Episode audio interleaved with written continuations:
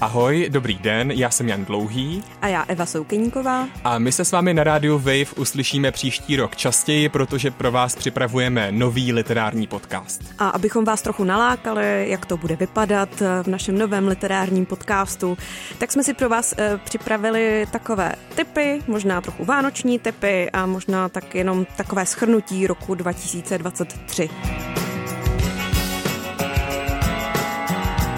No, eh, já dám nejdřív prostor tobě a zeptám se tě, co jsi tedy vybrala do toho žebříčku těch eh, top knih. Já jsem vybrala knihu Mateřství od Hatty, uh, což je pro mě určitě jednou z knih roku 2023. Kanadská spisovatelka a esejistka vydala svoji autobiografickou nonfikci už v roce 2018, ale českého překladu jsme se dočkali až letos od nakladatelství Take Take Take.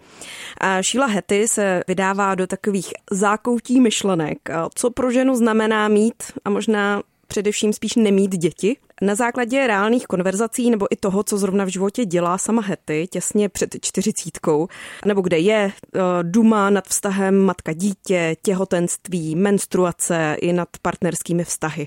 A to dost takovým jako příjemným jazykem, eh, nepřehání tu svoji jako intelektuálskou roli.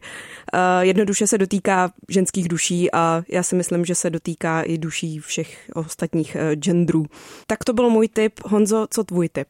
Tak já jsem jako svůj tip vybral uh, románovou prvotinu nebo literární debit českého autora Jakuba Stanjury, jmenuje se to Srpny a je to vlastně příběh o gaslightingu nebo manipulaci. My se v té knížce uh, vlastně setkáváme s hlavní hrdinkou Danielou, která um, prožívá vlastně ty srpny jako srpnové měsíce uh, trošku nepříjemně, protože tam dochází k takovým uh, rodinným konfliktům, k nějakému psychickému nebo i fyzickému násilí a ona se s tím eh, postupně snaží vyrovnat. My vlastně se s ní setkáváme pouze v těch, eh, v těch srpnech, takže eh, jsme svědky toho, jak stárne a jak vlastně s tímhletím traumatem pracuje.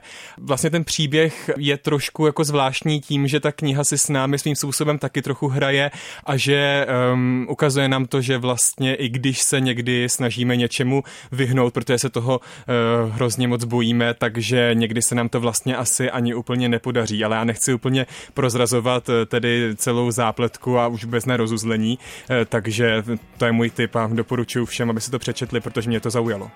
To mám také ještě na seznamu, to jsem ještě nečetla a děkuji ti za tip.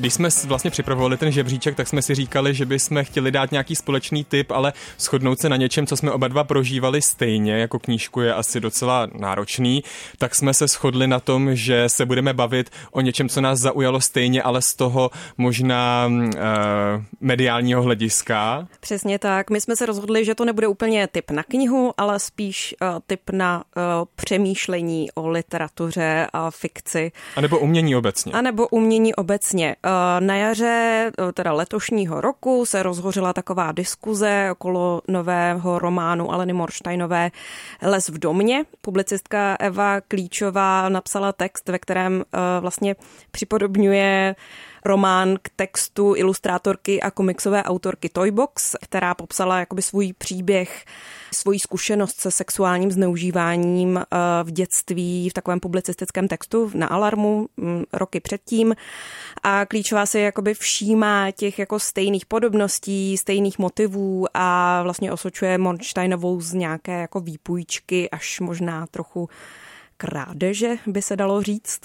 A vlastně to způsobilo takový trochu poprask na té české literární scéně, eh, který se dostal, eh, já si troufnu říct, i do trochu takového mainstreamu, že najednou se o té kauze dočítali i lidé, kteří možná nesledují nebo nečtou výhradně ty literární časopisy určené spíš pro tu úzkou skupinu těch náročných čtenářů.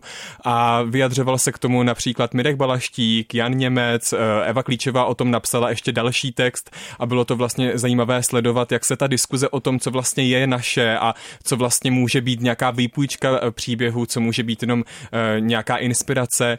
Mě na tom zaujalo, jak se tam hodnotila celková tvorba Aleny Morštejnové. Uh, tak to si myslím, že pokud člověk um, si chce um, nějaké otázky položit sám sobě, tak um, podle mě je fajn si ty texty přečíst a udělat si na to nějaký svůj názor nebo se alespoň k němu inspirovat. Určitě asi třeba říct, že sama Monsteinová se k tomu vyjadřovala jako, že to vlastně není pravda, že příběh Toybox neznala. A za mě je třeba uh, důležitá uh, tahle literární kauza v tom, že se právě to přemýšlení o literatuře dostalo do mainstreamu, což je vždycky super. A teď přichází čas na eh, knižní typy eh, našich kolegů, které jsme oslovili. Mezi nimi je i vedoucí programu Rádia Wave a autorka podcastu Houpačky Míša Sladká. Můj tip do žebříčku je kniha, která se jmenuje Laila znamená noc. Napsala ji polská reportérka Alexandra Lipčak a parádně ji přeložil Martin Veselka. Je to nádherná kniha, reportáž s bohatým jazykem, eh, obrovsky bohatá na informace, přitom je fantasticky vyprávěná.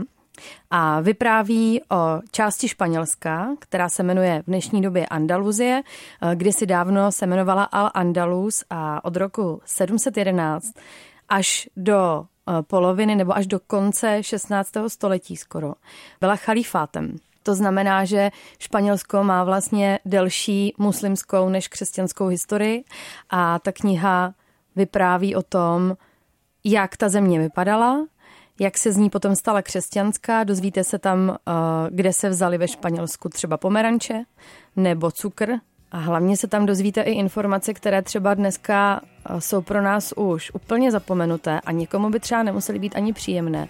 Třeba to, že takový ten uh, typický španělský pokřik olé je ve skutečnosti Allah.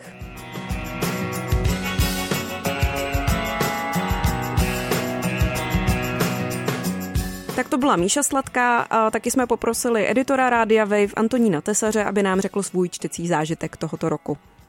Tak já jsem si co by svůj čtecí zážitek tohoto roku vybral eh, komiksovou knihu Liv Stremquistové v zrcadlové síni, což je vlastně komiksová esej určená teda dospělému čtenářstvu a eh, jeho tématem je body image, zejména teda v souvislosti eh, s ženským tělem.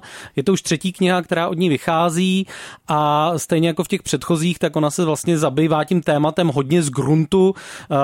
Je to vlastně kniha o ideálu krásy, která je tady zkoumaná vlastně z nějaký historické perspektivy. Eh, je tam, hodně se tam dozvíte, jak napříč teda různýma věkama, třeba filozofie hodnotila tu, eh, tu krásu, ten fenomén, ale zároveň vlastně hodně zacílená na současnost, na sociální sítě, na to, jak vlastně eh, my teďka sami jako se prezentujeme na sociálních sítích, jak ten ideál té krásy vypadá a co vlastně ty sociální sítě dělají s tímhle, s tím, s tímhle s tím jako letitým fenoménem.